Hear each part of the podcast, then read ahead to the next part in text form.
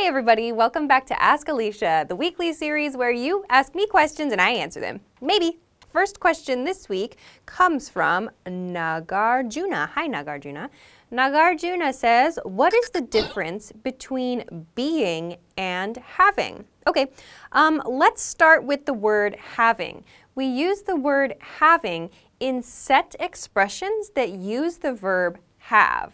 For example, I'm having a good time, or I'm having trouble with this.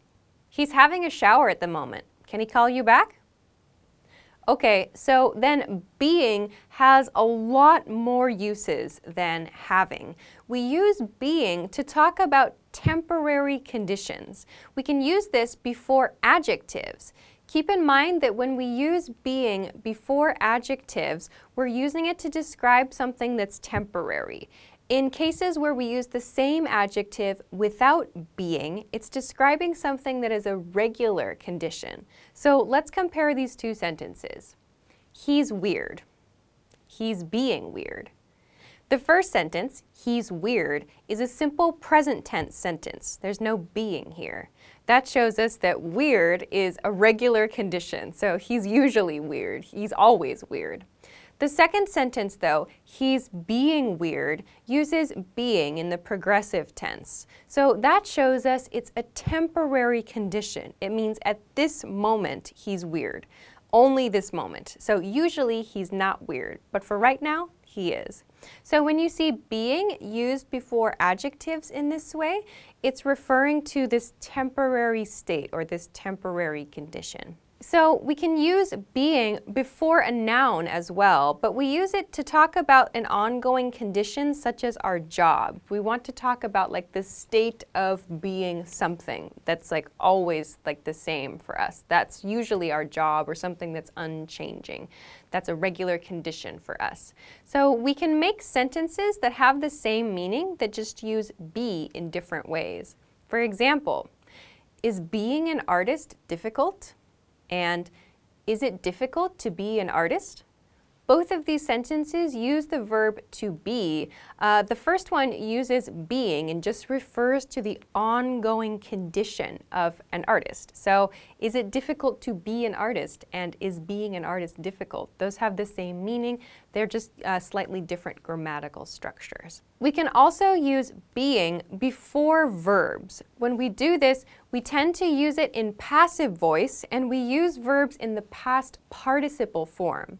When we do this in present tense, it's referring to an action that is ongoing now.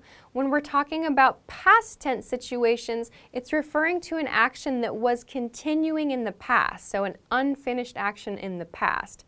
Sometimes there will be an interruption that we can see in the sentence later in the sentence, um, but in some cases it's just referring to an unfinished action. For example, present tense, we are being watched. My lunch is being eaten by someone else. So these show ongoing unfinished actions that maybe we can see or we know about, um, but they're continuing. So we can use being to talk about those. So we use have or having in the progressive form in set expressions that use have. I hope that this helps you. Thanks very much for the question. Okay, let's move on to your next question. Next question comes from Faisal Sal Sayed. Hi, Faisal. Uh, Faisal says, How can I talk very quickly in English? Um, don't worry so much about speaking quickly or like as fast as you possibly can. Like everybody speaks at a pace that's natural and comfortable for them. But if you want to work on improving the smoothness of your speech, something that you might try is just reading text out loud. So, something that you can do to practice is find like an interesting news article or maybe a blog or even a short story to read, uh, something that's got a little bit of length to it. You don't want to read just tweets, uh, but something that you can read that you can follow along with practice reading this out loud. So don't just read in your mind. Practice saying the words and connecting the words to one another. So you can do this first, like slowly, that's fine. It's fine to read slowly at first, but then come back to the same article. Practice reading that again, like later in the week or a couple days later, and practice making the sounds a little bit faster. So do this a couple times until you're comfortable with the grammar points, until you're comfortable with the vocabulary words. And then when you're fine, you can move on to another article. Challenge yourself with another article that uses different grammar points, different words, and so on. Something that I find interesting and fun kind of to do when I practice this way is to try to take recordings of myself. So maybe on one day, I'll practice for like an hour or I'll study for an hour or something. And at the end of my practice session, I will record myself and then I can listen to or watch the recording later and see maybe what parts weren't so good or what parts I was good at. Then, at my next practice session, I can do the same thing and compare it to my first practice session. After a few weeks of this, then I can look back at my first practice session, compare it to my last practice section, or session rather, and see how much I've improved. So this is a really good way, at least I've found, to kind of track progress. So this is something that could maybe help you as you try to improve your rate of speech. So again, don't worry so much about speaking super fast, like it's going to sound unnatural if you're just pushing yourself um, to speak super quickly all the time. So just try to find a comfortable pace that allows you to communicate clearly and smoothly. So I hope that this helps you. Thanks very much for the question. All right, let's move on to your next question. Next question comes from Yusuf. Hi, Yusuf. Yusuf says, How can I politely ask my teacher if it's okay to exit the classroom? Uh, if you would like to leave your classroom, you can say something like, May I leave the room? Or can I leave the room? So some people are really strict about the difference between may and can. Historically, may has been used uh, to ask for permission. Can has been used to talk about possibility or ability, rather. Uh, so if you want to be super strict, may is better, but may could sound a little bit more polite. So may I leave the room is okay. It's probably a good idea to include the reason you would like to leave the room. For example, may I go to the restroom? or may I go to the office, or may I go to the health center? I don't feel well. So if you want to include a reason, you can do that. May I go to someplace? So this is how you would politely ask your teacher if it's okay to exit the classroom. I hope that this helps you. Thanks very much for the question. Let's move on to your next question. Next question is from Artemium. Hi, Artemium. Artemium says, Hi, Alicia. Is it required to put the indefinite article in front of an adjective that follows an uncountable noun? For example, hot milk, or neat writing, or good education. Thanks. Ah, no. In most cases, actually, using the indefinite article in this way would be incorrect. To refresh everybody, the indefinite article is a or an, and we use indefinite articles before countable nouns in the singular form. But I do want to talk a bit about these examples that you've introduced. The first example that you introduced was the phrase hot milk. So the only way that I can think of that we would use an indefinite article before an expression like this is if hot milk is a menu item. You go to a restaurant or coffee shop and hot milk is on the menu. And when you order, you say, a hot milk, please, or one hot milk, please. In that case, it's okay.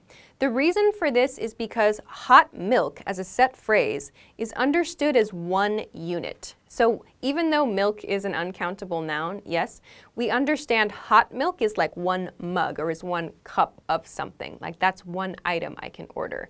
In that case, using the indefinite article is okay. It's natural. It's much better, in fact, than saying, can I have some hot milk? Which sounds very weird there. In that case, when we're ordering something, we understand hot milk to be one unit, like one cup, one glass.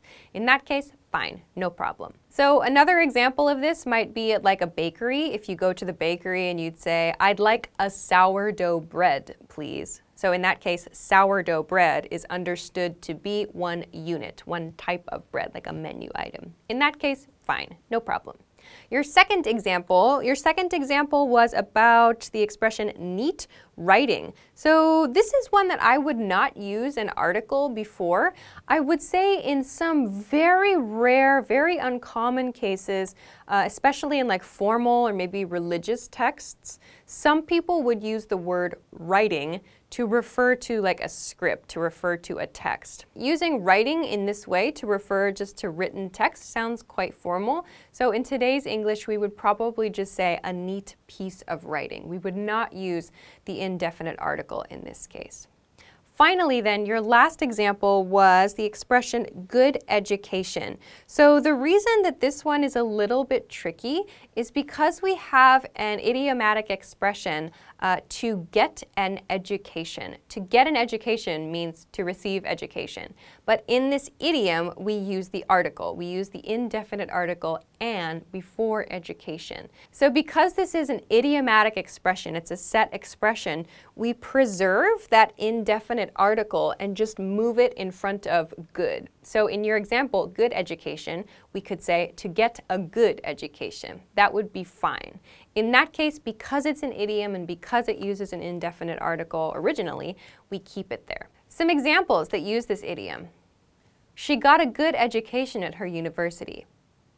It's important that you get a good education. Okay, so in sum, if you're looking at adjective uncountable noun phrases that are understood as a unit, it's okay to use an indefinite article, and it's okay to use an indefinite article when the uncountable noun is part of an idiom. So I hope that this helps answer your question. Thanks very much. Okay, let's move on to your next question. Next question comes from Takuji Sasamoto. Hi, Takuji. Takuji says, Hi, Alicia. Please teach me how to use you know in conversation. Okay, um, depending on the positioning in the sentence and how we feel when we say it, meaning how our voice feels when we say it, it can have slightly different meanings. When we position you know at the beginning of a sentence, it feels a little bit like by the way. So, for example, you know, there's a three day weekend coming up. Or, you know, I have a big bonus coming in this summer. So, in these sentences, it means like, by the way. And from the tone of my voice, it's like there's something exciting. There's some exciting new information I want to share there. You know. If we position you know at the end of a sentence, it tends to sound like a question and we use it to like get agreement from people around us. So we're like talking about a, a, difficult situation and we're trying to get agreement from the people around us. For example, I don't want to upset my parents, you know? Or I'm just not ready to move to a new city, you know? So in those cases, we use you know to get listener agreement. So we're saying you know as like a short version of don't you know what I mean? Or do you understand what I mean? So you can think of you know used in that way with that upward intonation to be looking for like confirmation. So that's actually a pretty good rule. If you hear you know used with that upward question intonation, it's probably a good hint that that's looking for agreement. The speaker is looking for agreement. If you hear it with that downward intonation, you know, it's probably sharing some new information, that by the way feel. So I hope that this helps you. Thanks very much for the question. Okay, so that's everything that I have for this week. Thank you, as always, for sending your questions. Remember, you can send your questions to me at EnglishClass101.com slash ask hyphen Alicia. Thanks very much for watching this week's episode of Ask Alicia, and I will see you again next week. Bye-bye.